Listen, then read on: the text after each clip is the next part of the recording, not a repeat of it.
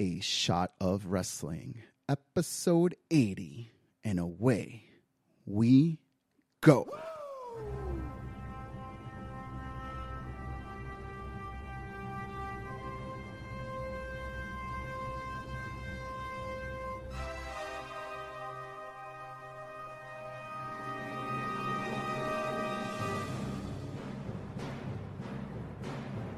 On this week's show, Pro Wrestling Illustrated's Top 500 Superstars. We interview the Puerto Rican beast, Frankie Flo, and Hurricane Cena makes it rain. I beat Buff Finn, Freak Styles, and Stone Cold Sutton, and hitting the Attitude Adjustment. Brothers of Destruction, Undertaker, Kane, sit in the fire or get cooled like Roman Reigns. Get this dude love, and you got my back. Man, you're so kind and hits that Cactus Jack. It's Patty Yak, the face that runs the place now. So phenomenal, and I'm breaking the walls down. You're about to get hit. We going off the script. If you don't submit, you get hit with the super kick. We talk at WWE. It's A Shot of Wrestling with Green Man and MJP. Break out the pom-poms, motherfuckers. It's another edition of A Shot of Wrestling. I am here, but MJP is still on vacation, so I needed to grace you guys with the presence of greatness, none other than the new undisputed NXT Women's Champion. Vacant is in the house with us tonight. Yes, I'm very glad to be on this so-called, how do you say? Yes. Show.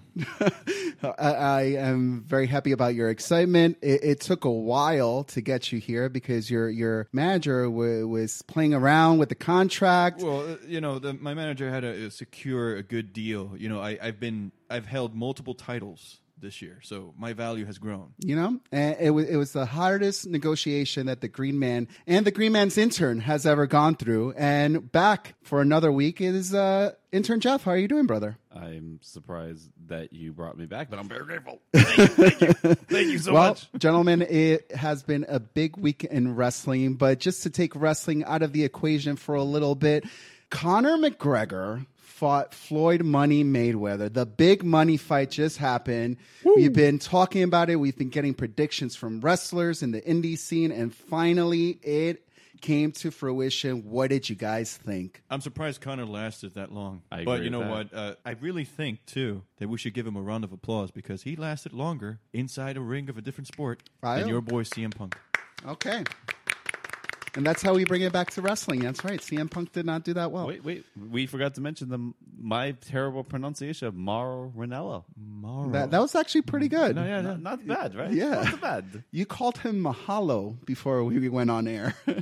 And you were like legitimately thinking his name was Mahalo Ranallo. Only because you guys gave me like 7 tries. If you guys did this live, it would have been Mahalo Ranallo. To those out there in podcast land, we had to phonetically teach him how to say Mauro Ranallo with signs. Yeah. Do you think his commentating made that fight a lot more epic than it was? Oh yeah. Mauro Ranallo is a jack of all trades. Really? I think the fact that he can take any sport, learn the stats to memory, and add his own spice to it, actually made me enjoy a boxing match in maybe more than 15 years. Wow. Back in the days where Oscar De La Hoya or Julio Cesar Chavez or Pernell Whitaker, all these people that used to give a crap about boxing and knocking the crap out of you, you know, he made me get invested into this match, and I think he did a wonderful job. It was nice to see him back in his element. Yeah, so. Nice. I 100% agree. Mauro was a great commentator. On a different note, I was watching a podcast with Natalia, and she was talking about in like 2000 when she was trying to break into the business that Mauro was also at that time a commentator for like a small indie whatever promotion. So it shows that how long Mauro has been in the game to get to where he is. I mean, to be the commentator for a main event of a big pay-per-view like that shows that, you know, it's not easy to get to the top. It takes years and years and years. You don't just wake up there. Yeah. I would have Mauro Ranallo replace Joe Buck. I hope that happens. Statement. #Ranallo for NFL. Hashtag make it happen. And while we're talking about announcers, ring announcers, and also commentators, professional wrestlers, I feel like everybody wears a lot of hats nowadays. It has to be said with the person that we're going to interview on this episode of A Shot of Wrestling, the Puerto Rican beast, Frankie Flo, the promoter for Legendary Action Wrestling. We're going to figure out all the hats he wears, and he's going to lay the law down tonight on A Shot of Wrestling.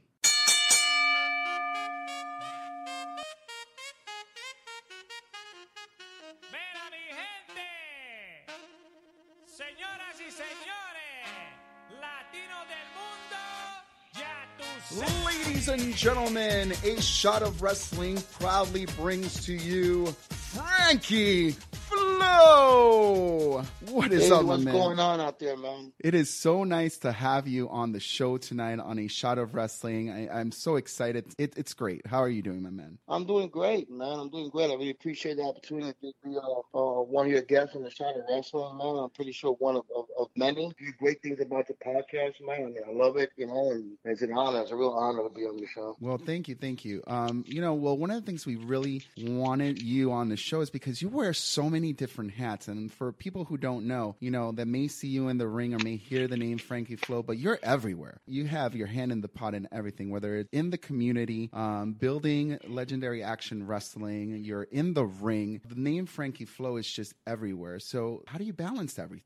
Man, I have no idea. I just go with the flow. No pun intended. I don't know, man. I just, you know, I love wrestling. I love the field that I'm in, the science that I'm in, the martial art that I'm in. You know, I love it. I love to see young kids, you know, get great, you know, opportunities. I've seen, a couple of moments where I thought the promoter could have done something different, catered to certain, fans out there. You know, it seems like, you know, when you look at things, everything looks almost like duplicate. It's almost like the same thing every weekend, you know, and I wanted to do something different. And, you know, hey, you know, might as well just do it yourself, you know. So right now I'm the owner promoter for Legendary Action Wrestling. I'm still active wrestling for ECPW. I'm the current United States champion for BWF. I hold a couple of titles in Puerto Rico still. You know, I'm, you know, got Santo Domingo coming up in January. I got Colombia coming up in November. I got 2 shows coming up this month. I'm staying pretty busy. I'm blessed. I'm very blessed. Frankie Flo Worldwide is taking over.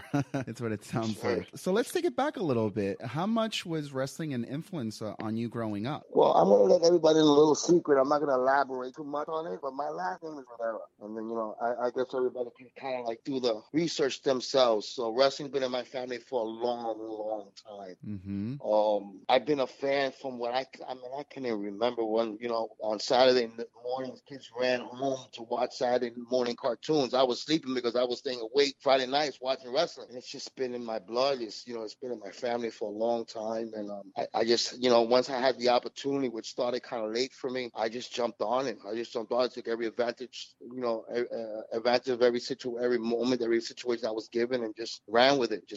So it was part of your whole life growing up, and now you're building a new dynasty with your son, the Zombie King. You know, how ingrained in his life has your influence been? Well, I mean, my son's been with me for a long time, and he was very athletic. He was just like me. He enjoyed wrestling. He was very acrobatic, and when he got the opportunity to watch me wrestle for the first time, it just, you know, he just grabbed the itch and said, "Daddy, I want to do it." And I was like, "Well, if you're going to do it, I'm going to train you the best way I can." And I trained him to a certain level, but then I realized his style was completely different from mine. I'm more of a stand-up brawler type guy. He's more of a flying, you know. Introduce him to a couple of people, you know, Damian Adams, who started training him, you know, Crazy Ivan, and, you know, and we've been, you know, right now 7-time tag team champions, legitimate right now, probably the only father-son tag team in the business today. That's a story to be told. How do you feel being tag team with your son and being champs? Well, in the beginning, it was nerve-wracking because, you know, you're wrestling, you know, and wrestling is a physical sport, you know, and seeing someone beat up on my son and I got to wait to get in, you know, that was a little bit nerve-wracking. nerve-wracking, but as he, he's a flow, his last name is Rivera, like you said, that's in our blood, it's in our generation, it's in our family for a long, long time. He got it, he got it. I'm very proud of him, very proud of him. There's something we say here on this show every time, and it's that wrestling brings people together. It's a great business to be part of. Who do you consider in the business like your close personal friends? Actually, there's several, but the ones that I want to say, the ones that I trust. Fortunately, this business is not, one that you can hold friends on too long. Unfortunately, it's like that. Everybody's they'll use you for what they can get, then they're on their own. Then they realize they should have, not turned their back, and stay humble. But right now, I will say Crazy Ivan and Damian Adams are the two guys I trust the most. Gotcha. As far as mentors of people bringing you into the business, who are those people? The ones who brought me into the business, but even now, was Gino Caruso and from ECPW, Mr. Italy. He's the one that started training me in the very beginning, and then a couple of guys from Puerto Rico, El Indio. Like I said, my last name Rivera. Go back into WWF, and then you guys will realize what I'm talking about. No, for sure. We've mentioned, your roots in Puerto Rico. What is the difference between organization and promotion being run in Puerto Rico? Is there a difference from it in the United States? Yeah, there's a huge difference. The way it's promoted in Puerto Rico is, it's promoted by the entire locker room. It ain't just one guy. And each company out there tries to do something that's going to make them stand out and try to be different. What I see happening here in the States is they don't really look at what's going to bring the fans back. It's all about matchmaking. And sometimes matches may look good on paper, but it really won't bring anything to the crowd itself. And that's one of the biggest issues right now. Fantasy booking, like I said, stuff looks good on paper, but it doesn't really make sense once you see it live. In Puerto Rico, it's like all about the show, not about the match. And that's the difference. Over there, they promote the entire show. Here, you promote a particular main event. Over there, it's all about the title of the show itself. Gotcha. That's a huge difference. Gotcha. Now, is there anything from Puerto Rico that you're bringing into Legendary Action Wrestling to make it different, to make it stand out? Yeah. What I'm doing is, I'm promoting the show itself. To me, the show is all about great storylines, promoting constantly on Facebook, social media, take advantage of every avenue we've got, and not really promoting a main event. I promote the show as itself, as a whole. Gotcha. So as fans, what do we have in store for us on September 2nd? September 2nd, right now, it's promotion versus promotion. LAW versus BWF. It's two companies going against each other. Two Latin-owned companies competing for the number one ticket, the big ticket of New York. One of us going to walk out of name Frank White. Just to see who's the most dominant company. Is it LAW or BWF? And we're going to find out September 2nd. What do you hope to see from the guys, the locker rooms, in this show? I want to see their guys. I want them to, leave it all out there in the ring. Everyone is, I tell all these guys, they got to leave there. Don't get intimidated because there's someone in the show that's maybe better than you, or you think they're better than you. Go out there, work your match, work your style, and let the fans know who you are. Do your best. Go out there, perform. You're entertain that crowd. Wrestling will fall into place, but let's get those crowd to understand who you are. What's going on right now is people walk away from shows and kind of forget who wrestled that night. And that's what happens with the promoters' fault because promote your guys. Don't promote the name that you brought over. They're leaving tomorrow. Your guys are still there. So goes out there, man, do your thing. Well, the wrestling landscape has changed. I mean, even with the formation of NXT, you got the WWE Network, and there's so much talent that big organizations, need, and they start taking it from all these smaller companies. Can you share your perspective of what is going on in the independent scene right now? I don't really see a lot of original people. Before it was original people that stood out, people that you never forgot. Now it's like, guys are going out there and they're doing their best, but they're duplicating what they're seeing. They're not being themselves. Bruce Lee said, go out there and express yourself. And these guys are not expressing themselves. They're just, going with the motion, and that's what I see. It's like, I can, and I don't get me wrong. Everybody's out there doing their best, and the promotion's doing their best, but you 10 minutes later, you don't remember anything.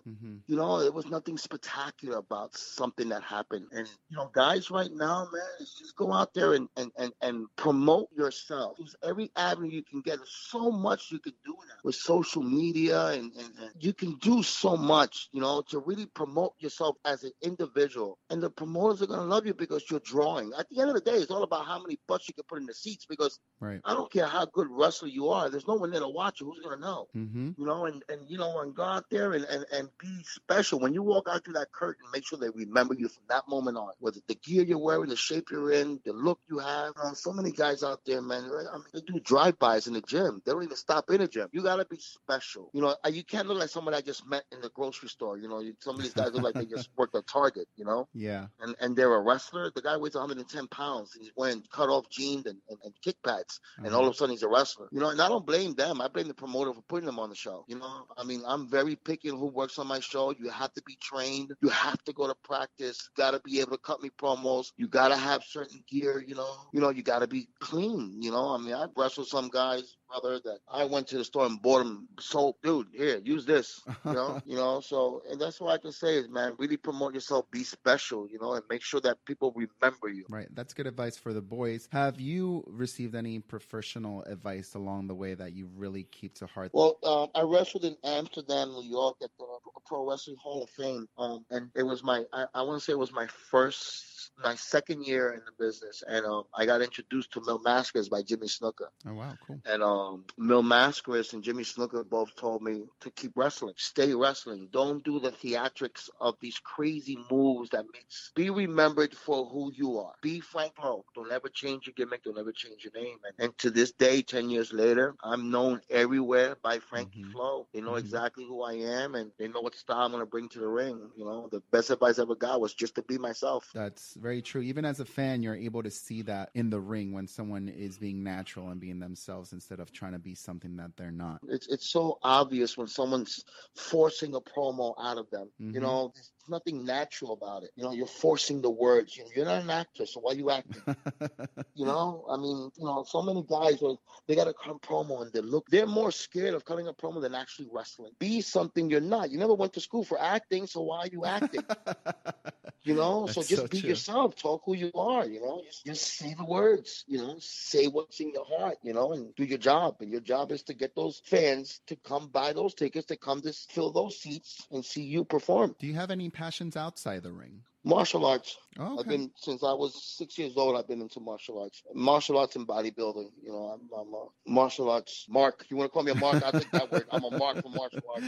That's awesome. And a big into, you know, fitness and all that stuff. Uh-huh. I'm trying to stay as big as possible and stay in shape. And, you know, those are my two pet peeves. Those are my two, I want to say, lust. I lust for those things. You know, I'm in love with it. Great word. Great word to use. Whether it's professionally or personally, do you have anything left on your bucket list?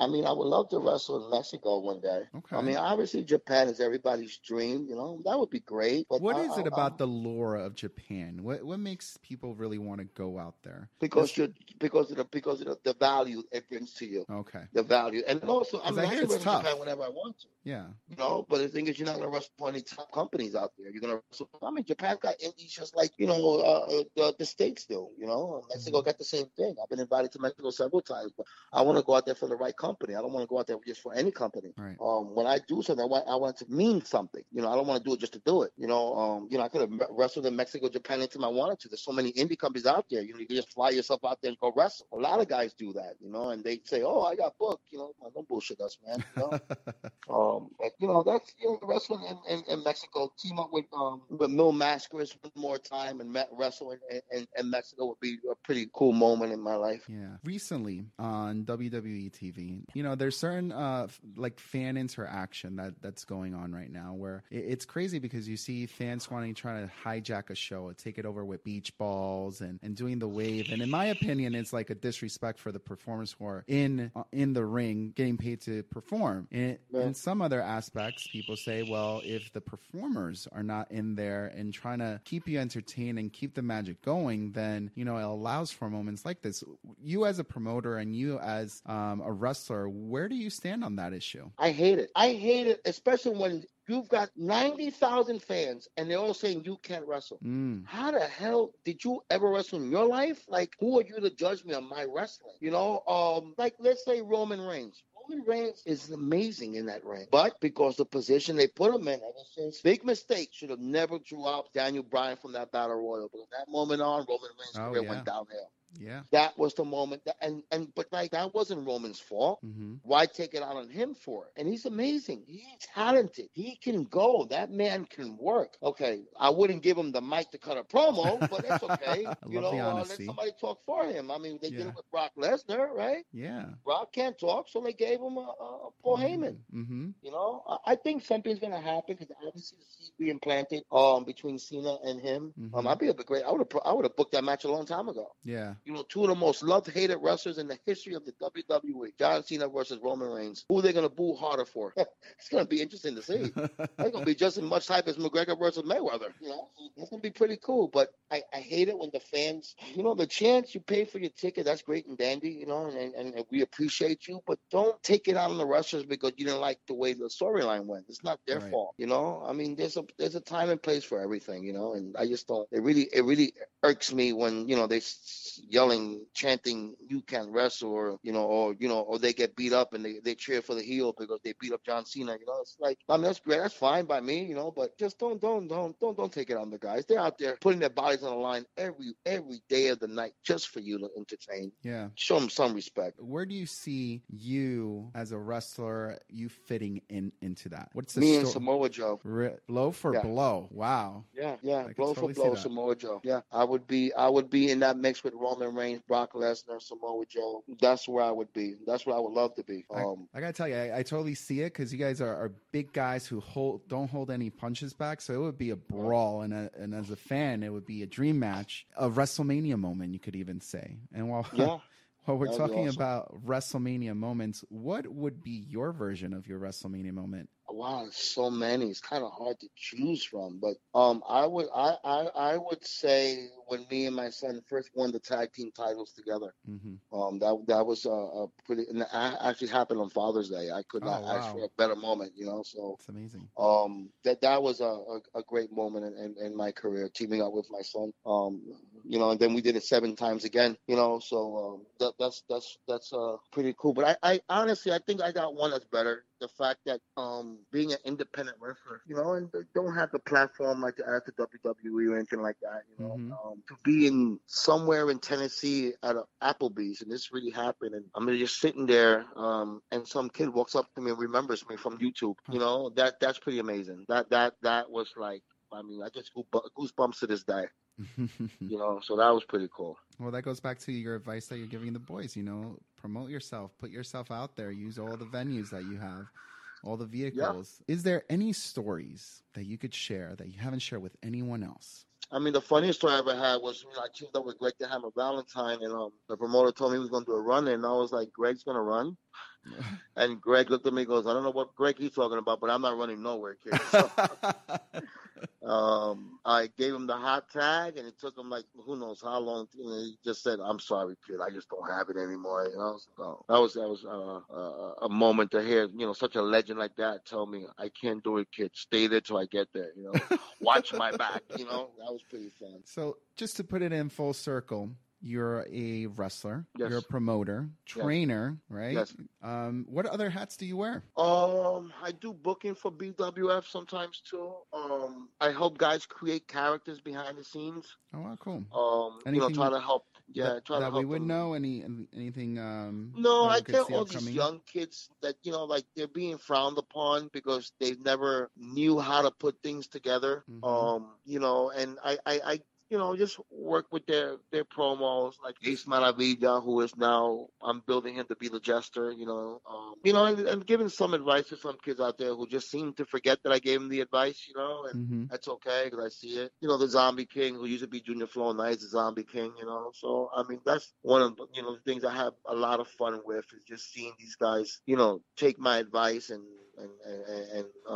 at the end of the day, you got to be marketable. Mm-hmm. You know, you got to be a moneymaker. You know, when a promoter's gonna invest time in you, you know, you got to be able to, you know, you know, bring them a return. You know, you can't go in there just because you can do great suplexes. You know, well, yeah. So does this guy, but, you know, he does it with a purple hair on. You know, he does it with purple hair and high heels. You're doing it in regular wrestling boots. Well, I'm going to go with the guy with the high heels because people are going to pay to see that. They're not going to pay to see the same guy, clone, you know. Just. Yeah. So let me ask you, who do you think that you've seen in the independent scene as that ready now talent who could put those butts in the seats for any TV company, whether it be TNA, Global Force Wrestling, Ring of Honor, and New Japan Pro Wrestling, WWE? You know, who do you see in the independent scene that you've worked with that you're like, dude, this guy, give him a few months, I could totally see him on TV?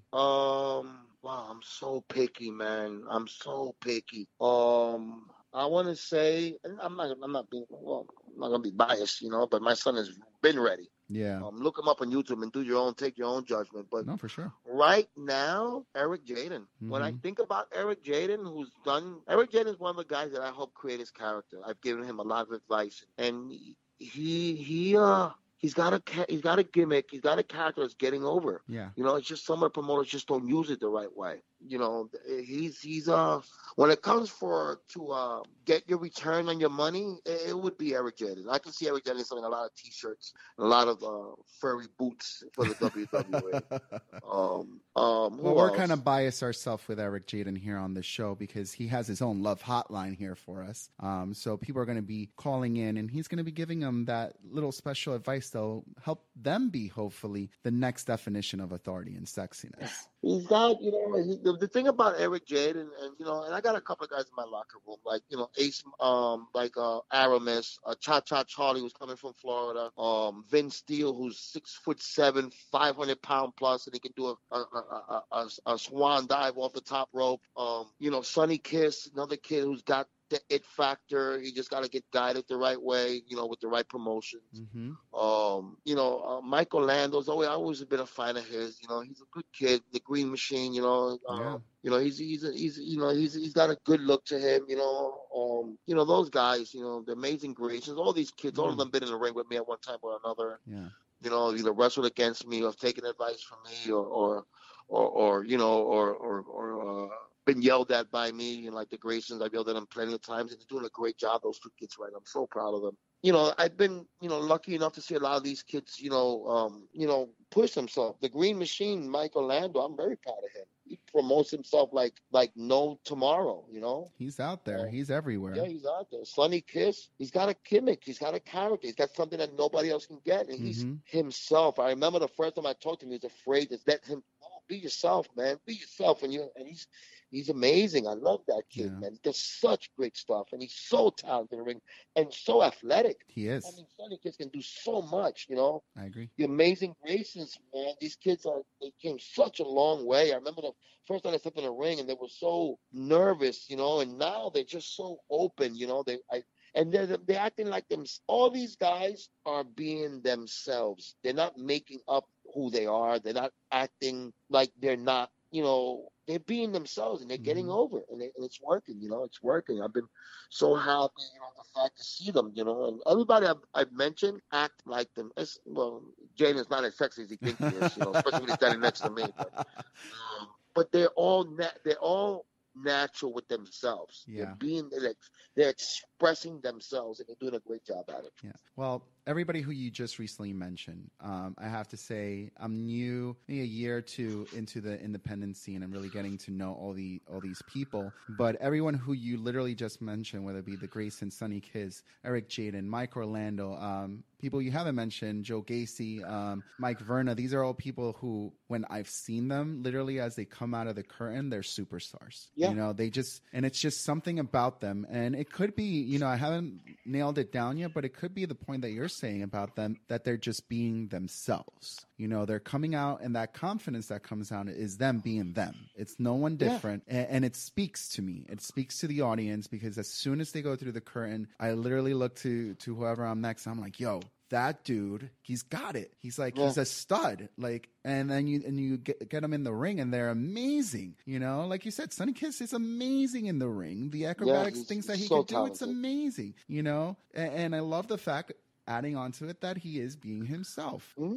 It's great. It's great. And out of all of them, to me, he's the most courageous of them all because, you know, he's openly gay. Yeah. And he's not afraid to show it to the world. And they love him for it. Yeah. I love him for it. I agree. Be yourself. I mean, Eddie McQueen and Rick Cataldo, you know, mm-hmm. I don't know, maybe Rick kind of opened that doorway for them. You know, the Rick Cataldo's, you know, been, you know, wrestling for a long time, you know, and they, you know, and, you know, don't worry about what people are going to say. Man, just be yourself. Who cares? You know, if they bother you, call me. I'll beat them up for you. Don't worry about it. You know, you heard it here first. I love those three guys. I love them. I love them. They're so talented, and they can work. You know, they can get they give you the entertainment factor, and they can get in the ring and go toe to toe with you too. You know, so very, very proud of Sunny Kiss. Yeah. When we sit back here a year from now, and I'm again chilling here with Frankie Flo, and we're looking back at your accomplishments mm-hmm. for 2017. What do you think are going to be some of the things we're going to talk about? Who am I going to sign next to a contract at Legendary Action Wrestling? All right. Yeah, I wanna be known. Right now, you got the ladder, the way I see it. WWE, and WWE is a whole package, including SmackDown, Raw, NXT, all that. Okay. Because I consider them one package. They're not four different companies. They're one company. Yeah. TNA, well, excuse me, Ring of Honor. They've been steady. They've been riding the same wave for years. They're going to be the same position. They like where they're at, and they're great, and they're dominant where they're at. Mm-hmm. If they wanted to, they can give the WWE run for the money anytime they feel like it. Absolutely. And then TNA, you know, I hope TNA can turn around the, you know, creative. Hey, by the way, if TNA, you're listening to me, you know, hey, I got 400 people sold out show with a bunch of indie guys, no wrestling. Give me the creative part of it. I hope TNA get on the back.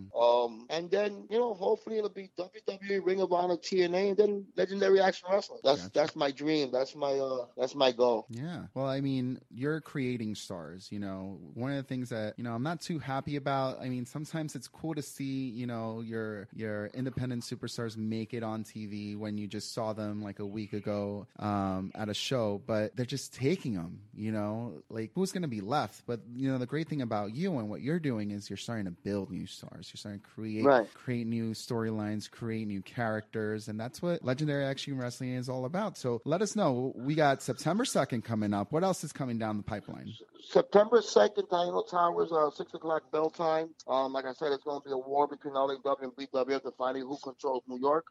Then September 17th, Legendary Action Wrestling debuts in Bridgeport, Connecticut. Okay. We got Extreme Tiger, Tito Santana, Robbie E. They're all going to be part of that show. Myself, Zombie King. The main event there is going to be Puerto Rico versus Mexico. My son representing Puerto Rico and Extreme Tiger representing Mexico. That's going to be a pretty good match. Team Shazam, the LAW heavyweight champion, Daniel Bryan, taking on a surprise. We're not going to let that cat out of the bag that's been running his mouth. So he's got a big challenge coming up to him. Then I'll be teaming up with Tito Santana, taking on Eric Jaden and Bobby B. Oh, man. Yeah, so we got a pretty good lineup, you know, That looks like a great show. Where is it going to be again? Because I might need to get myself out of Queens out over to Connecticut. Yeah, shoot over. It's going to be a great show. It's our first show in Bridgeport, Connecticut, you know, so we're really, you know, going crazy, promoting locomotive crazy right now. You know, right now we're... getting through it. Can you hold on? Anyway, no, forget it. I gotta take this call. This is actually Tito right now. It's Tito Santana. You could three-way us. I'll be very quiet. I gotta ask him permission. He'll freak out. So. All right. Well, I mean, that pretty much brings us to the end of the show.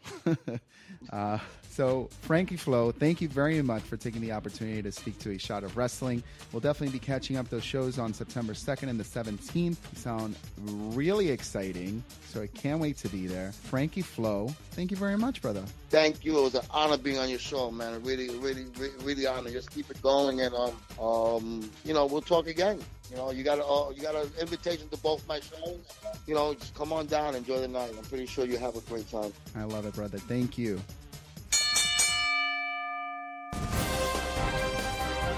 It's In the News with Michael J. Putty and the Green Man. Wow. If there is any person who could cut an interview short because of a phone call, it has to be Tito Santana. Tito, if you want to come on A Shot of Wrestling, the door is open. I want to know what the conversation between you and Frankie Flo was. Gentlemen, what do you think about Tito Santana? Just ruining my interview. That was a Hall of Fame way of, making this podcast successful. You know what, Tito? You should just air your grievances of what is your problem with this child of wrestling? No, seriously. The hell, Tito. Well, I'll tell you my question, if I had the opportunity to talk to Tito, is I think it was like SummerSlam 92 when they were in England. He was supposed to fight Berserker or Warlord, and the card got pushed off the really? Show. So I would like to know, from his point of view, what happened to that card. You know what? Tito Santana, you are demanded now on a shot of wrestling. Let us know what's going on. We know you are going to be at September 17th for this event for Legendary Action Wrestling. But, gentlemen, from one Hall of Famer to another... Ric Flair is in the news this week. He's doing a lot better. Went on his Twitter and he said that sometimes you have to get knocked down lower than you've ever been to stand taller than you ever were. Nate will be back, and it's nice to see that the Nature Boy is starting the recovery. Good news. Yeah, a scary situation there, and the Nature Boy, of course, was going to kick at it too. So, and I'm glad that he's doing better, and hopefully, he is styling and profiling very soon. I got to meet him last year at New York Comic Con, and to tell you the truth, is a nice guy, nicest guy I'll ever meet. Good luck to him, and may his road to recovery be a fast one. Vacant Stone Cold also had to chime in on Ric Flair's recovery. He had a conversation with him. He said he's in good spirits. He said he was laughing. They had a great talk. Charlotte Flair also returned to TV. My baby. Yeah, it's your baby. No. I didn't. But yeah, she returned to TV, and she pretty much said she wouldn't be back if the Nate was not in a good place. Mm-hmm. So it's good to see Charlotte back. But in other news, Xavier Woods suffered an apparent left knee injury during a SmackDown Live house show. So Xavier Woods is out of commission. What does that have to say for, the New Day? What's going to happen? I think they were still kicking on SmackDown, so it doesn't really change anything, I think. I think he's going to be out for maybe 4 weeks, I think was the prognosis. Mm-hmm. So I don't think it'll affect anything. The next pay-per-view is until next month anyway, so I don't think it'll affect, anything going forward with the current storyline. But one thing that it might change is he won't be going up, up, down, down. So that's all I got to say. No, I was going to say, just keep it Freebird rules all the way. Well, the Freebird rules are a lot better than your joke. That's why he's just an intern.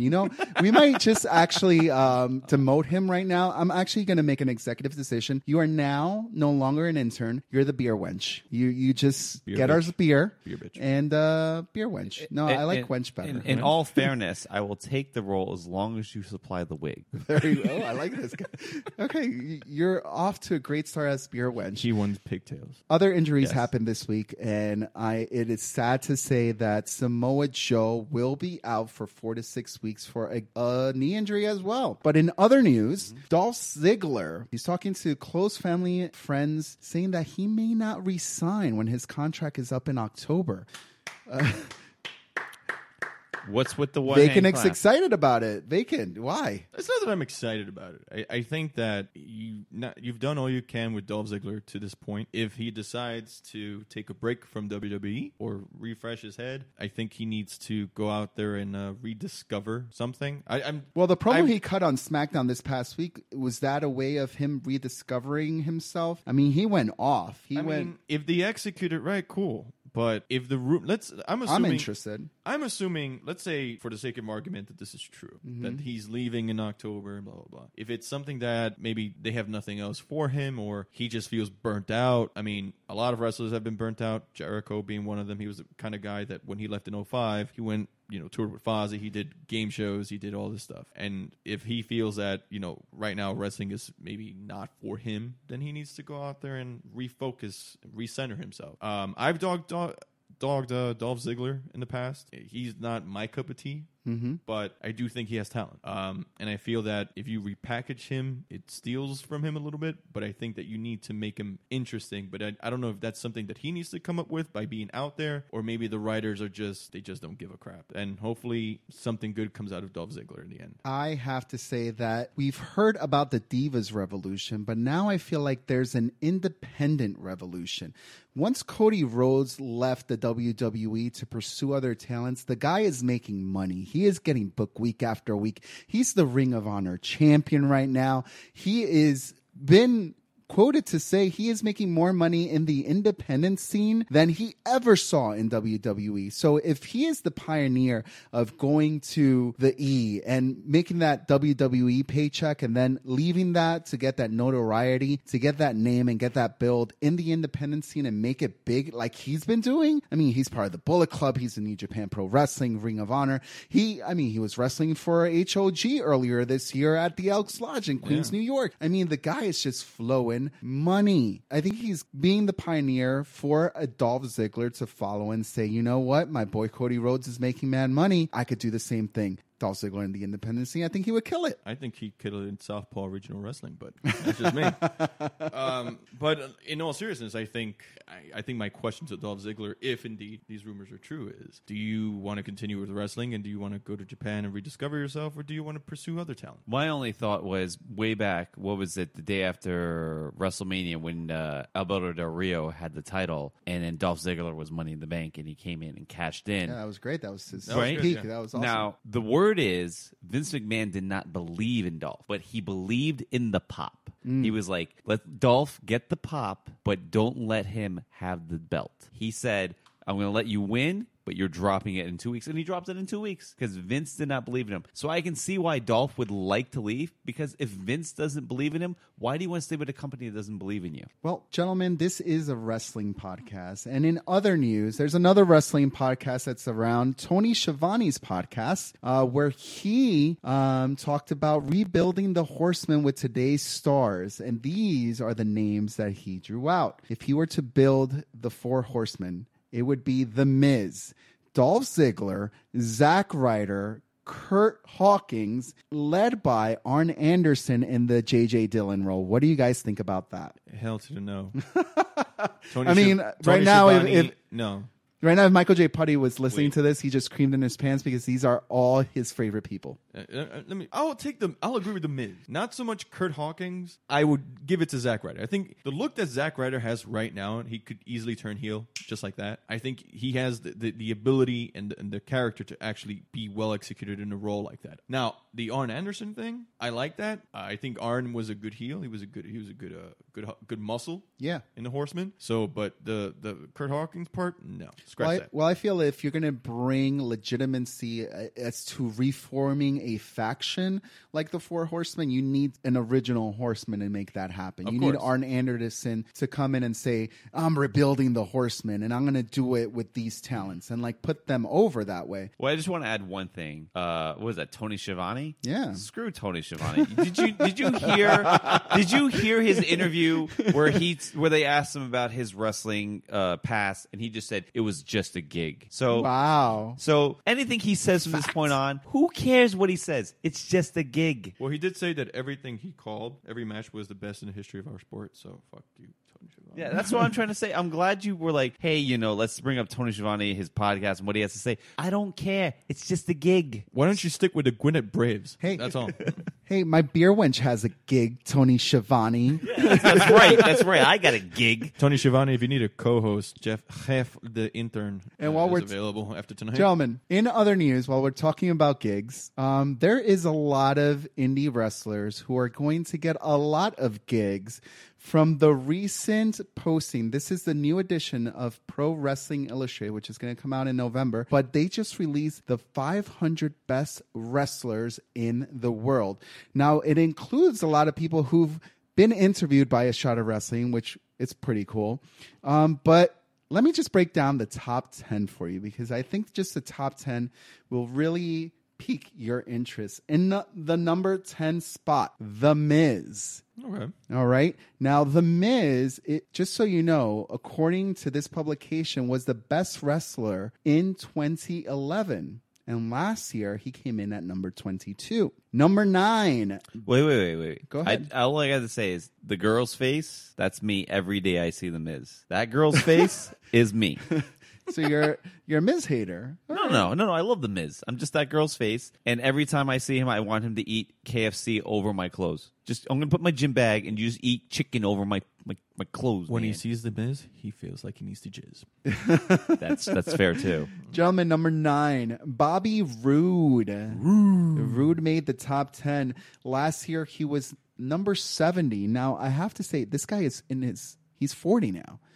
Bobby Roode just debuted on SmackDown. Still upset about that debut. Still upset. I know. We talked about it last week. Why are you upset about that debut? Because my argument was, if you listen really quick, was they put a commercial in the middle of his debut to treat him like he should have a full straight debut without commercial. Yeah. And then to confuse me more to have an interview, post-interview with Renee right after his match. So I was like, what do you really think of him if he's not good enough to have a full match where you can willing to lose money to have a full match with him, but then he gets a post-match interview in the ring? He was confused. I was just confused, so Jeff I was like... Jeff the intern, recently demoted to Jeff the Beer Wench. Is still Beer Wench, but beer still confused about the way they're pushing Bobby Roode. Samoa Joe was number 8. This is another guy who's approaching his 40s. He's 38 years old. Last year, he was number 14, so he's making his way down the list. Number 7, Dean Ambrose. Again, someone up who else is making his way down the list. He was number 9 last year. Number 6... Nakamura. Cheesecake Nakamura, number 6. Cheesecake. Vacant, I think this next one will really get us riled up in here because you and I would say maybe in the past year, have gotten a little bit more in wrestling outside of the WWE umbrella. Right. Is it Goldust? Number 5, Kenny Omega. Oh, my God. I agree. New Japan, the match I saw pro with wrestling him and Okada, United States champion. No, dude, well deserved. Going back to the WWE wrestlers on this list, Roman Reigns came in at number 4. He was number 1 last year. Oh, at least he's going down. Kevin Owens is number 3. He was number 6. And one interesting thing to know, one of the things I really like about this publication is that it tells you why they put these people on these spots.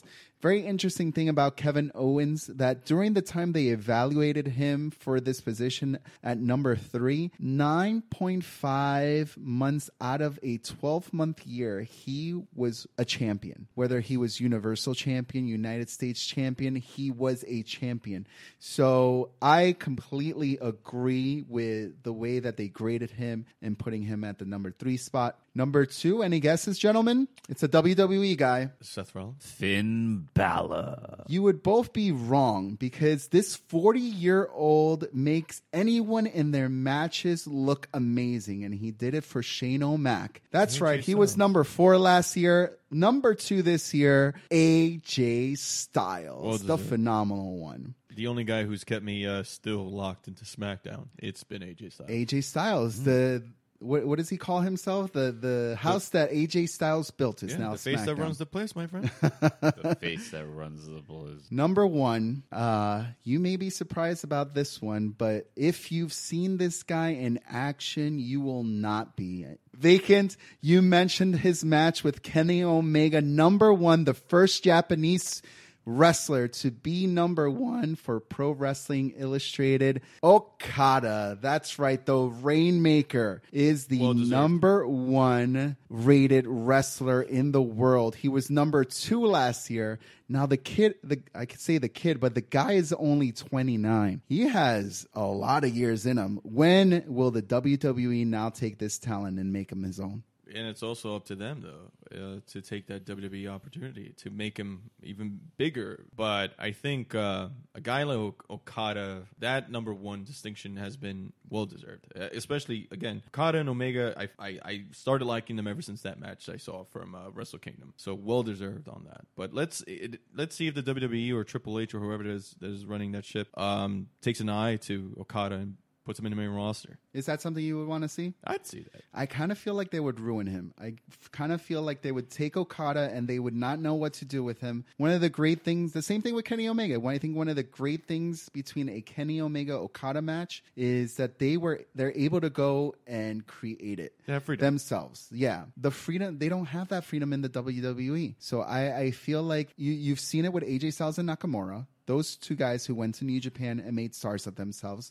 And now they're in the WWE. And what are they? I mean, AJ Styles is doing great, but Nakamura, the artist? I mean, give me a break. I think there's a few other factors going into, you know, these guys right now in the roster, maybe getting lost in the shuffle. I mean, that also has to do with the NXT call-ups and also the fans demanding that X amount of people be brought up because we want to see them on the main roster. And then when they're on the main roster, what the hell do you do with them? The other thing, too, is you're featuring your already established stars too much. And it doesn't give, you know, the room for the fledgling superstars to have a spotlight. So it has a lot to do with it. Nakamura, in a sense, I can't relate to. I like Nakamura. Nothing about him pops to my head. Great wrestler, but at the end of the day, can I get invested in him? Not so much. I feel like someone like Kenny Omega needs to go straight to the main roster. Right. I need someone who doesn't need to be introduced to the WWE universe through NXT. Someone like Kenny Omega is making a name for himself. If he came in straight to Raw and started shaking things up, boy, would I be tuning in. I already tune in, but with excitement to Monday Night Raw if Kenny Omega just went straight to the main roster. Yeah, that's a good valid point that nobody's being fast-tracked. If they want to bring any indie wrestler, they have to do like a in NXT before they even come to Raw now. Well, I think that's a mistake to make with Mike Kanellis. I think the only reason he was brought up to the main roster, there's a good point right there. That's an absolutely great point. The only reason he was brought up to the main roster was because of his wife, and we don't see his wife that much right now. I mean, he wrestled Bobby Roode on SmackDown. He lost. I think Bennett should have been on NXT, you know, worked on his character a little bit, and then be brought up. And I think this Power of Love character is great for NXT. Yeah. It's the same thing with Breeze Dango. Tyler Breeze, when he did his whole gimmick, it worked great for NXT, and I knew it wasn't going to work for the main roster. Right. I could say the same thing about Ty Dillinger, too. I'm just going to go on eBay, look for Maria Kanellis' Playboy, and go up to Mike Kanellis and ask him for an autograph. I have that. Oh, that's awesome. I have that Playboy. Ladies and gentlemen, on that note, those were the news topics from this week. Jeff the Beer Wench, it's time for you to get us some beers and get ready for the next segment. Where's my wig?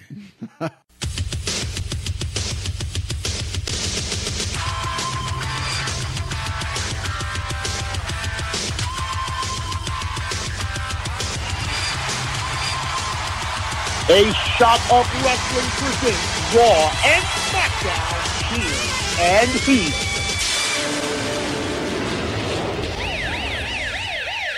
All right, it's time for another great week of Raw and SmackDown Cheers and Heels. Now, this is what we do every week. If you haven't listened to the show before, we cheer what we like, we heel what we don't like. Very simple. Now, I'm a gracious host. When I'm in the host chair, I want to throw it to my co-host. This week, Vacant, I know you're a big SmackDown mark. You love SmackDown. The SmackDown is better. Go ahead. So why don't you give us your cheers and heels for SmackDown? Well, I'm going to cheer Kevin Owens starting his feud with Shane McMahon, something that I believe is going to lead into the Survivor Series. Okay.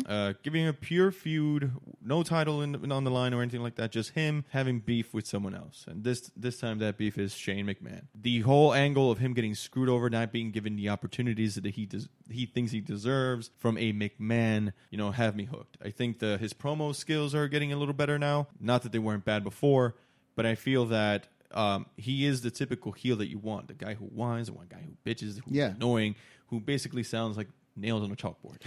So that's what I liked about him and that entire segment that he had with Shane. Now, if I had something to heal, is basically what they're doing right now with Jinder Mahal. I mean, are we going to... He's a strong champion. He's been a long champion now. He's been a long champion. Longer than I expected. But can I gravitate to it? In the beginning... India can. Yeah, I was going to say, this is not about you. This is about India. Really? You should move to India. I can't afford it. Well, it is part of Asia, and you're Asian. Why not? I'm a little too yellow for India. But you can't get behind Jinder. I can't get... You know, I was for Jinder being champion. I'm not saying that he doesn't have the ability and the hard work that he puts into it. But I feel right now that I'm stuck in this main event limbo with, like, you know, you could do something with Nakamura, but you're kind of, like, not booking him right or making him into this artist. Randy Orton, his feud with Jinder was boring as hell. Yeah. What do you do with Rusev? I think Rusev at this point is just... I think Rusev would be a great champion for SmackDown. That's where my money would be. I'd love to see Rusev in the top. But then they buried him in SummerSlam. Mm. Well, they squashed his ass in SummerSlam, and I thought that was bullshit. What I thought was going to happen, personally, and I probably won't have fans of this, was Jinder and Rusev were beefing at the beginning of the year, before Rusev was injured. I thought that he was going to come back after cutting those promos about how he deserved a chance and he was working out at the gym, he wanted to be champion. I thought he was going to feud with Jinder. That didn't happen, of course. They went with Nakamura. I get it. But I need to see some pizzazz in the world title picture. Right now, the world title is not looking that great. So that's my heel for SmackDown. Baron Corbin and AJ Styles. I think Corbin may get some second win here after what allegedly happened into him, forcibly cashing in his Money in the Bank contract. I think a Corbin-AJ feud can have some magic, down the road to the next pay-per-view in October. Well, AJ makes anybody look good. Yeah. And Corbin's a good guy. Yeah. He's a good wrestler. So I think that he was booked incredibly well in 2017. Mm-hmm. I don't know why they thought they had to stop his momentum. But, we'll see. Maybe this is what he needs to jumpstart his momentum again. Maybe they just wanted to wear it out a little bit more, milk it, make more money out of him. And the only way I think you can make money with someone is to probably stop his momentum and start again and start building it up. And you literally extend it by a few months and hopefully get more people invested in him. So I really hope he's in the upswing. Going back to your first cheer, I feel like the Raw writers went to SmackDown because... Didn't for a good time with the Authority on Monday Night Raw, we see that you have an evil McMahon go against, the wrestlers. And the wrestlers thinking that the evil McMahons are the worst thing to happen to wrestling. And they're not giving the land of opportunity now on SmackDown, the wrestlers, a chance. So I feel like the writers have kind of switched. And I'll talk about it a little bit more on Raw. In this case, you have a good McMahon going against a Canadian guy. And in retrospect, if you go back to the whole Bret Hart thing, the Canadians think they're evil. So this is what Kevin Owens is thinking right now. So we'll see what happens. I'm looking forward to it. So this is probably how the production meeting went. I have a great idea. We're going to have a McMahon, fight with a wrestler. But here's the twist. Instead of the McMahon being bad, he's going to be good. And instead of the wrestler being good, like Daniel Bryan, he's going to be bad. And he's Canadian. Just tweak it a little bit so they could actually get something on TV. Jeff the Enter, you look like you want to say something. You're just a beer wench. Why are you looking at me with disdain in your eye like you want to say something? Go ahead. Oh, I have nothing to say. Thanks, Jeff. I'm great. I'm glad you guys gave me the 5 seconds. I have nothing to say. All right. Then let's move on to Monday Night Raw. Yes. Monday Night Raw probably... I do want to say about. Oh, Jesus Christ. Who Suckers. Gave you a mic? I say it week after week. Raw is better. But this is the first week in a long time that I think people might actually agree with me. Raw was better. Largely to do with one segment. But before we get to that, there's something I have to heal. The hot potato with the Women's Championship. We talked about it last week. We've talked about it many times on A Shot of Wrestling, but they did it freaking again. Mm-hmm. Like, Jesus freaking Christ. Like, I was cool with Sasha Banks winning at SummerSlam. I was cool with it. As long as she had a good long title reign. If you're going to give it back to Alexa Bliss, why? Why even go through it? I don't understand that either. At least give her... a nice little, run with the title. Give her a month. Come on. I think at this point WWE is trying to commit themselves to Nia Jax, and I think I like that. But I don't see why you need to play hot potato with the title again. Well, give Nia Jax a chance. Having said that, I think Nia Jax is going to win at No Mercy. I don't think they're going to give it to Nia Jax. You don't think so? No, I think they have more money invested if they draw it out And they give it, if they are going to put the title on Nia Jax, they do it at like at a Survivor Series. So you get a few more pay-per-views out of them too. Just keeping with the hot potato. They're just going to keep dropping the belt. So Nia Jax wins at No Mercy at the next pay-per-view. Yeah. Alexa Bliss wins again, and then back and forth. I think the scenario now is Jax is looking like she's going to battle for the title, but Sasha has a rematch. Mm-hmm. So it probably down the road, maybe next week, it could be Nia Jax against Sasha. Winner faces Alexa. But like I say, it wasn't a complete wash, and this is, I'm going to go back to my point where I feel like the writing staff switched off. So now I feel like the SmackDown staff came to Raw, because I felt like I was watching an episode of SmackDown, because SmackDown has been known of pushing the women's division, and it's exactly what happened on Monday Night Raw.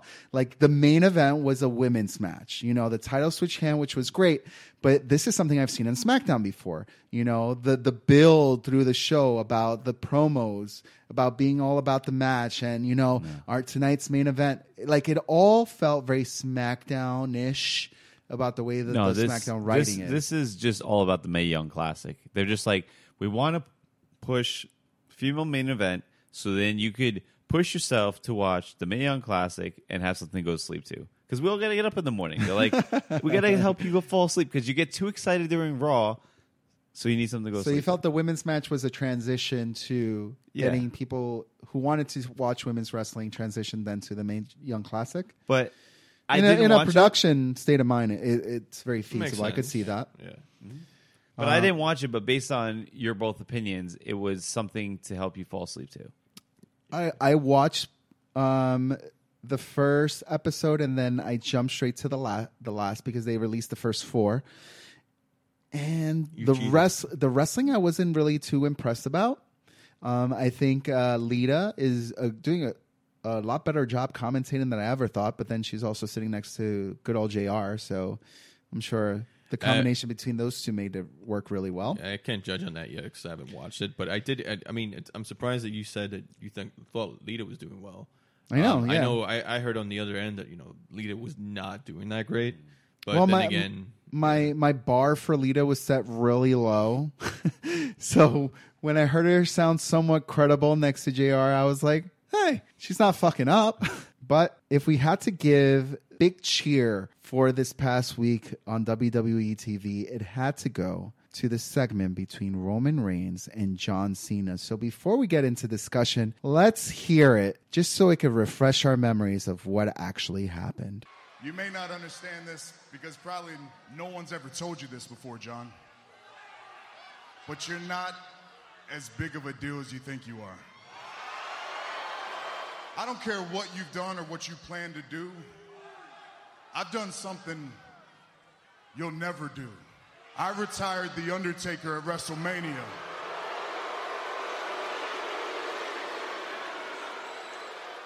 So maybe it's not that I don't want to fight you. Maybe I just don't need to. You don't need to fight me. You are the high exalted Roman Reigns. You are the big dog. Everybody back there knows it. Everybody out here still kind of trying to figure it out. They go back and forth with you because when they look at you, they see what I see. A cheap-ass, corporately created John Cena bootleg. He ain't the guy. Dude, you're just a guy. A guy trying so desperately to fill shoes that you never will. And the reason you won't sign that is because you know if you do, your Roman Empire.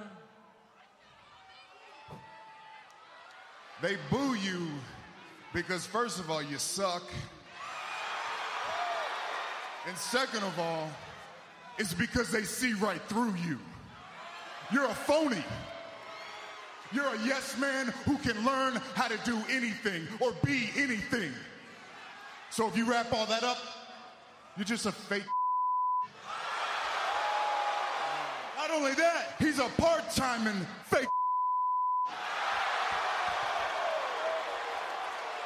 And I'll be damned if I don't bust my ass Friday, Saturday, Sunday, Monday, every single week so you can hang out on the Today Show. Then jump on his big old bus, and hell, maybe I'll come to a WWE show if they pay me enough. But what are you really gonna do, John? What are you gonna do, huh? You're gonna jump off that bus with that big shovel. That's what you're gonna do, and you're gonna bury as much young talent as you can. But the thing is, the reason why you don't like me, what irritates you about me, you can't bury me, John. So now tell me this. Why would I want to lessen myself, my legacy, my bloodline to be the next John Cena when I can be the one and only Roman Reigns? You waltz down here and use the same pathetic excuse that every other single person before you has done. You, with all your gifts and all your opportunities, you have the gall to blame me. You gotta blame me. Fine, I've been hearing that racket for 10 years and I ain't tired yet. I'm strong enough. I've been called a lot worse by a lot tougher. I was honored and privileged to earn the United States title at this stage in my career and use it as a beacon of opportunity to introduce new superstars to the WWE like Kevin Owens and AJ Styles, just to name a few. You took the U.S. title as a demotion. And you stand there and blame me. Fine, I blame you. I'm still here because you can't do your job. When it comes to this yard, you probably haven't learned it yet. There's only one rule: step up or step aside. And over the years, there's been a few to step up, but nobody to ever keep up. And then I finally hear about this one guy, the Roman Reigns, the one that can keep up. And now I look at you, and I listen to you. You should be ashamed I'm a part-timer, because I can do this part-time better than you could ever do it full-time. Wow. John Cena literally just handed the biggest ass whooping to Roman Reigns. Now, I know everybody's discussing it about it this week. So the forums are going crazy. A few lines that I do want to break down in what I think, again, one of the biggest cheers of the week is John Cena tearing apart Roman Reigns. What do you think about this line? They see a cheap-ass, corporately created John Cena bootleg. That's what it started off with. My only response is Roman Reigns is winning. He's going over it. No mercy. That's all I have to say. I think that line was on point. It has to do. I think that one of the things about this promo is that they used the thoughts of the fans, probably what they say on the internet or what they hear on videos or other podcasts or something, and they use it on this promo. And one of those things was this thing that some people perceive as Roman Reigns becoming just another John Cena. And some people may think that Roman is this dude that's being shoved down our throats a little bit too quickly, that they're committed to Roman Reigns and they want him on top. But I think John Cena, in a way, used that feeling that some of us may have and used it effectively in this promo. All right. One of my honest thoughts is the difference between John Cena and Roman Reigns is that John Cena was willing to take risks. Roman Reigns has literally been sitting there and just yes sirring all the way. Whatever the back tells him, whatever writers tell him what to do, he has not once go, well, maybe I should do something that I like. He has taken everything except for maybe like suffering Stuffertash when he was like suffering. All right, you know when he did that. Well, to your point. I mean, these wrestlers, this is their job, right? Do you take risks at your job? Do you just do what you're told? You know, unless you're in a position where you're able, like John Cena is able to take those risks. He has built a 15-year career with the WWE, and he has earned the right to take those risks. Roman Reigns is new, and I wouldn't say that new into this position, but he's no John Cena. Okay, so he definitely, if I was in his position a few years into my career, I'm like, yeah, I could take small risks, but I can't just go out there and do everything I want to do. If you let Dean Ambrose do everything he wanted to do, you know what kind of star he would fucking be, you know? Like, if you let Seth Rollins do whatever the hell he wanted to do, you know what kind of bigger star he could be? Kevin Owens is probably the only one that's new right now, like one of those new era wrestlers who has taken the most amount of risk in the shortest amount of times and actually is doing something with his career. So John Cena, he was going to get sent back to the farm system, but then during a Halloween episode, he dressed up as Vanilla Ice and pulled his little rap stick that caught Stephanie's eye. Okay. So to say that John Cena did not go off script, there's many times to even bring John Cena to where he is, he went off script and pretended to be a white rapper, and that's how he was able to get attention. What I'm trying to say is Roman Reigns has never even took the opportunity to go, let me bring a little bit of myself into my character and see where this goes. He's literally have been so safe, and that's why he's such a pain in my butt character. He has to stop being safe and take a risk. Well, sorry to interrupt. This goes back to the podcast with Stone Cold and Vince, in which Stone Cold mentioned the wrestlers walking on eggshells and not wanting to put out their ideas or say something because they thought that, you know, they might get fired or something. And I remember Vince's response to Stone Cold was something that had to do with, you know, Stone Cold told him, do you think wrestlers are afraid to piss people off? And Vince just said, well, don't piss anybody off. And Stone Cold answered back, I pissed a lot of people off. Yeah. And I think that is the formula. That is the mindset that everybody should have in the locker room. Yes, it's true that as you have years and years and you did well and you put in your hard work and your sweat and tears, whatever, that you have some say into what can go into your character.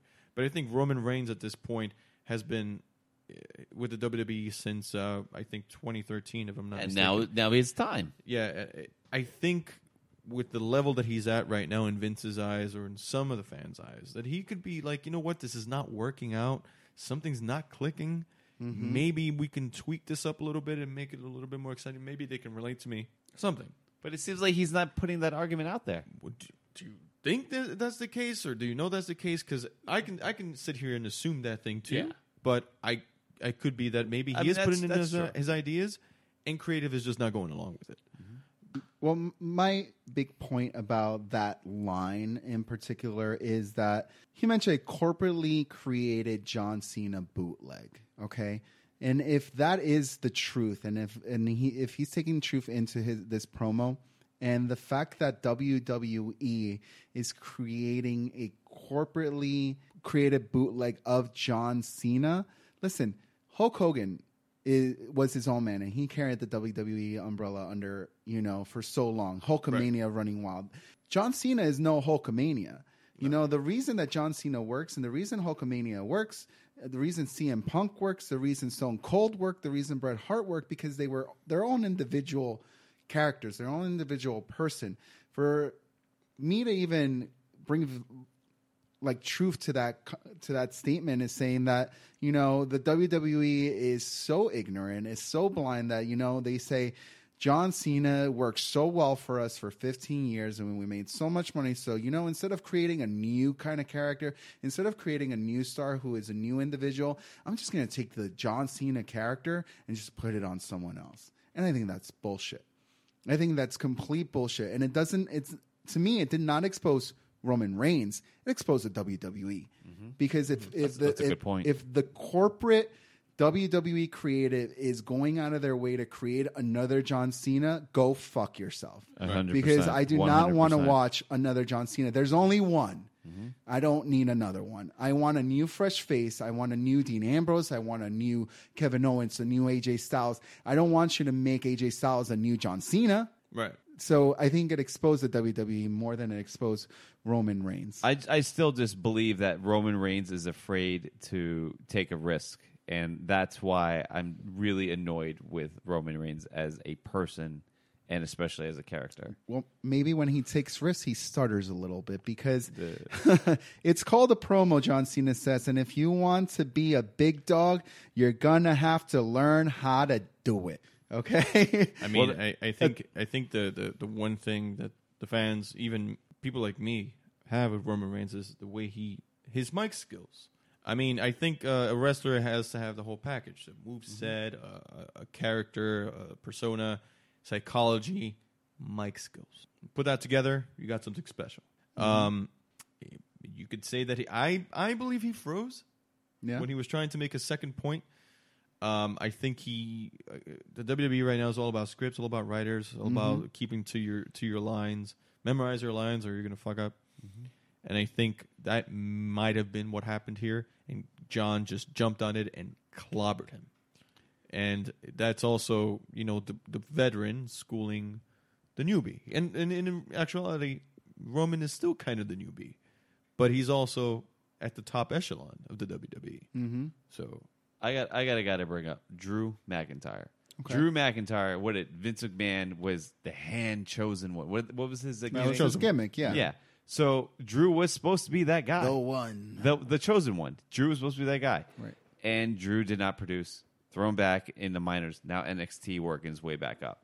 Roman is in the same spot in that sense that he was hand-chosen. Like, look at you. You look great. You look like you could be somebody. But he doesn't know. Right. He doesn't have that it.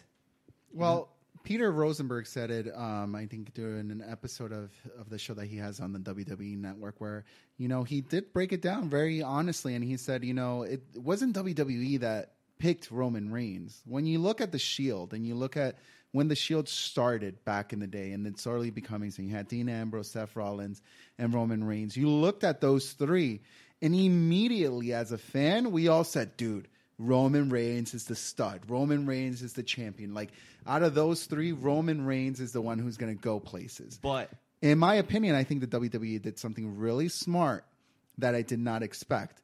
They didn't push Roman Reigns when he was in the Shield. They decided to make it all about the architect and Seth Rollins. And I was like, this is awesome because Seth Rollins, to me, was the one that was not going to make it. I'm like, Dean Ambrose probably could do something mid-card. He'll be fine.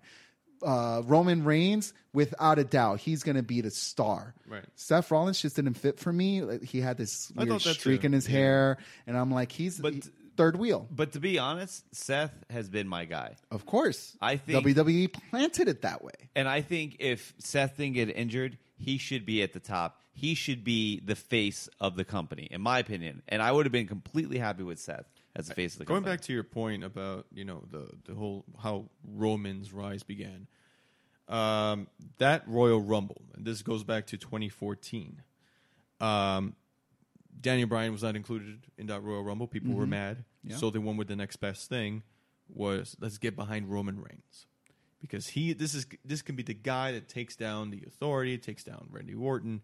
Mind you, he was still heel at the time. Uh-huh. But, you know, they when Roman was out there, people were cheering for him, myself included. I was cheering for him.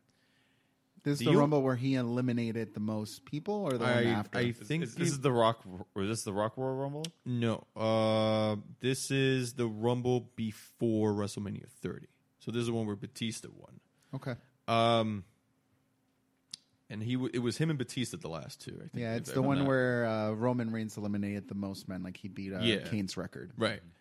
So now fast forward to 2015. Daniel Bryan did not win the Rumble. He was eliminated. So what happened? Roman Reigns they tried to push him in, but this time that didn't work. Now the fans wanted Daniel Bryan to make a comeback. That's right. So Roman was placed in the wrong spot.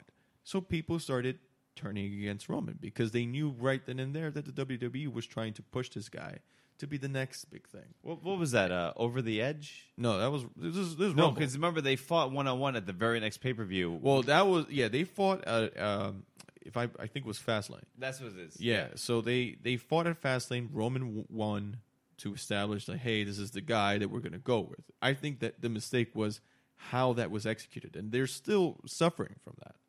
So the people don't want this guy shoved down their throat, or whatever it is that you want to call it. think the biggest mistake that ever happened when we're talking about Royal Rumble, and then we'll get back into this Raw and SmackDown cheers and heels, is that the worst thing that they could have done in that Rumble, in the Rumble after Roman Reigns eliminated the most men, because the next one is the one that he won, was that he eliminated Daniel Bryan. Right.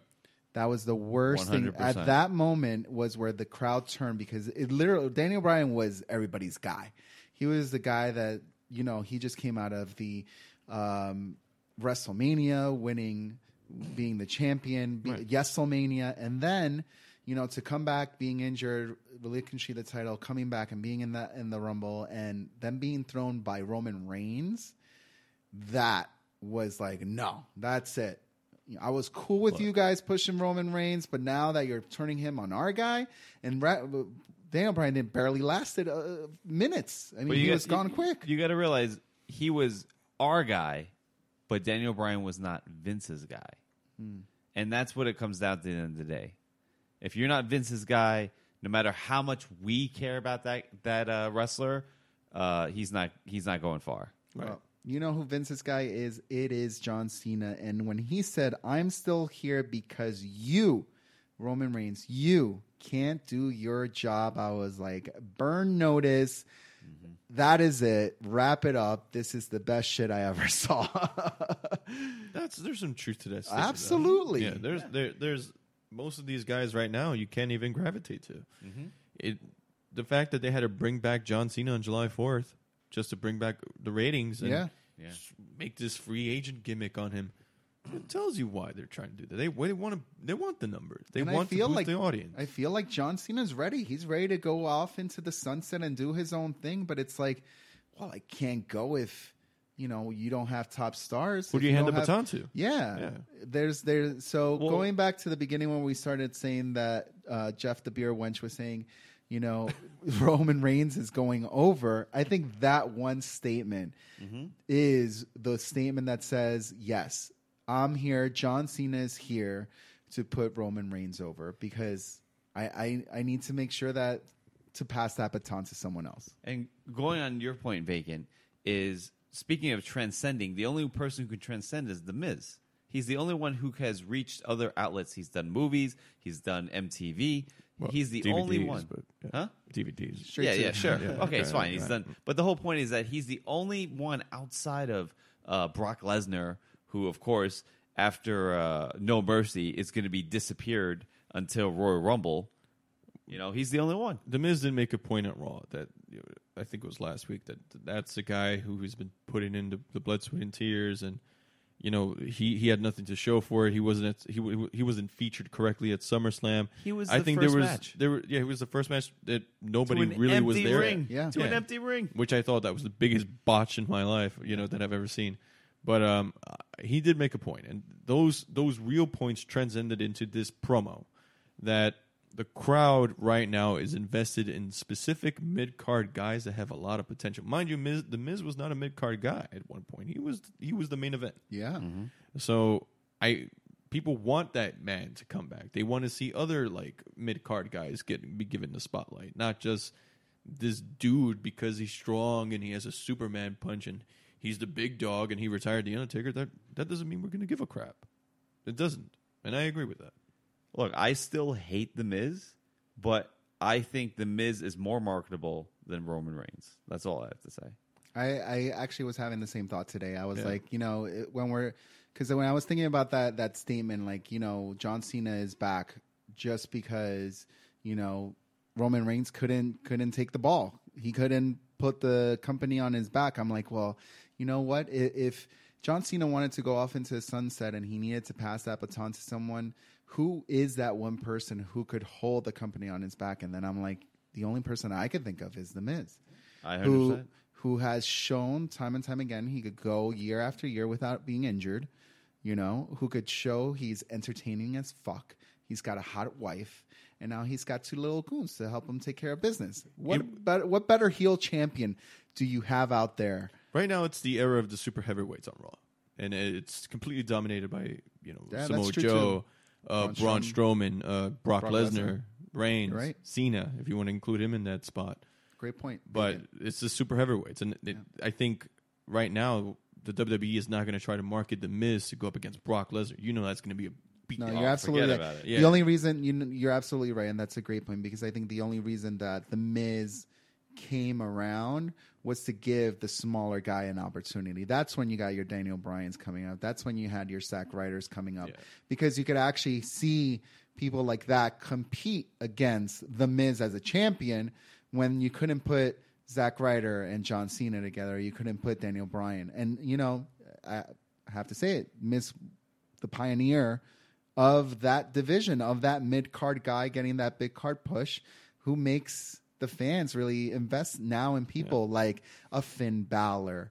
You know, one day maybe a Kenny Omega, who's not the biggest guy in the box, but, you know, he definitely has an in-ring skill. One thing I want to add is I saw a tweet by Kevin Owens talking about the fact that he never invoked his rematch clause after he lost to Goldberg. So technically, he still has a rematch clause for his belt that Brock Lesnar currently owns. Well, technically speaking, Finn Balor's owed a title. Oh, that, and Finn Balor too. Yeah. Like that should be it. That would be an interesting triple threat. Do you know how many times I've lost a title and haven't had a rematch? That's right. You know. That's right. Vacant. Yeah. Well, I mean, Roman Reigns got no love from John Cena. Okay, and you know, maybe Roman Reigns should call our hotline, because we have a hotline vacant. I don't know if you called it up yet. I haven't checked the messages, but it is going off the hook. I mean, people want to get love advice. They want to be the next definition of authority and sexiness, like Eric Jaden. And we've now entrusted this man, Eric Jaden, to give our fans, our loyal listeners, the advice that they need to be sexy. Jeff, the beer wench. Yes. You're right now trying to get a date on what's that magazine called again? Time Out New York. Yeah. It's called Undateable. Undateable. You're one of the Undateables. You're going to be on one of the editions of Time Out New York, and Eric Jaden is going to guide you to get laid that evening. You will not be undateable anymore after Eric Jaden gets over you. Hopefully close before I even open. I could have sworn you were using Backpage.com. But shit. That's my other personal ad. But shit, I'm not doing it any justice. Let's hear from the man himself, the definition of authority and sexiness, Eric Jaden. This is the definition of authority and sexiness, Eric Jaden. And if you're looking for love advice, or just looking to get laid tonight, forget eHarmony, forget Tinder. Dial up for love, baby. 619-343-3005. And I'll help you become the next definition of authority and sexiness.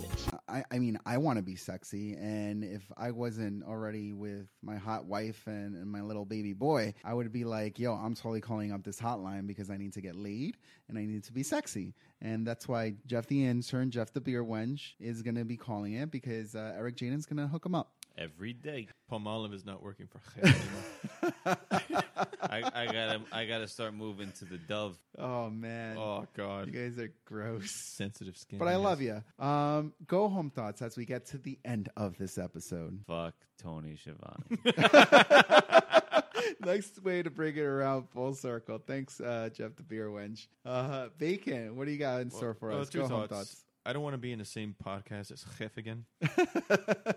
But I'd bring the beers. But and it's Bud Light. Next time, something stronger. Extra light? Maybe. No, but this is a history-making podcast, okay? It is. Episode 80. Who knew we were going to make it to number 80? I am the first guest to have filled in for both hosts. So I just want to get that clear. Your family at this point. Yes. I am now a piece of history, and I would like to thank all my fans. Chef is one of them, even though I don't like Chef. Number one fan. I am actually filing a restraining order once I leave the studio. Absolutely. I think you definitely should. Know, he's going to stalk the shit out of you. I will follow you to the bathroom. I think he already friend requested me on Facebook. But I think we should rename him to Jeff the Troll. Jeff the Internet Troll, because he's going to troll me under the bridge. He's going to troll the shit out of vacant. You know, I'm glad I made history, and you know what? To 80 more episodes of A Shot of Wrestling. Well, we're on our way to episode 100, and one thing I do have to say, the amount of people interested to be interviewed by A Shot of Wrestling is growing, and September is booked. That is it. I posted it earlier this week. We had Frankie Flo to start off a great September for us, and the last slot was filled, and boy, is it a big one. So we're going to leave it at that. If you want to follow us, go to A Shot of Wrestling on Facebook and Instagram, or Shot of Wrestling No A on Twitter. This show is from the fans, and it's to the fans, and it's your forum to discuss your thoughts. Have fun with it, and who knows, your thoughts could be part of next week's show. If you need love advice from the definition of authority and sexiness, dial it up for love. That's 619-343-3005. If you want to reach us any other way, you could send us an email at inbox@ashotofwrestling.com. Be a sponsor. Want to get interviewed by your boys here at A Shot of Wrestling? You could be part of the show too. That's right. Just send us your details at inbox@ashotofwrestling. It's that easy. If you want to sponsor a woman for chef, please also call the hotline. I was going to say, male order brides are okay. Jeff the Beer Wench, you're an undateably good-looking guy. Sometimes if I squint my eyes and I have a few beers. If she's willing to wear the wig, she's willing to get the bid. Holy fuck. Well, Frankie Flo said it the best with his message to the Legendary Action Wrestling locker room as they get ready for Bad Blood on September 2nd. Just go out there and be yourself. Jeff the Beer Wench is here being himself. Vacant is being himself. I'm the Green Man. So for Vacant, Jeff the Beer Wench, Frankie Flo, Green Man out. Hey, baby, I hear the bell ringing, hip tosses and body slams. Oh, my. And maybe you seem a bit confused. Yeah, baby, but I got you pinned. Ha, ha, ha, ha. But I don't know what to do when I see them with that golden case. They're cashing it in. Authority all in my face. What is a man to do? Good night, everybody.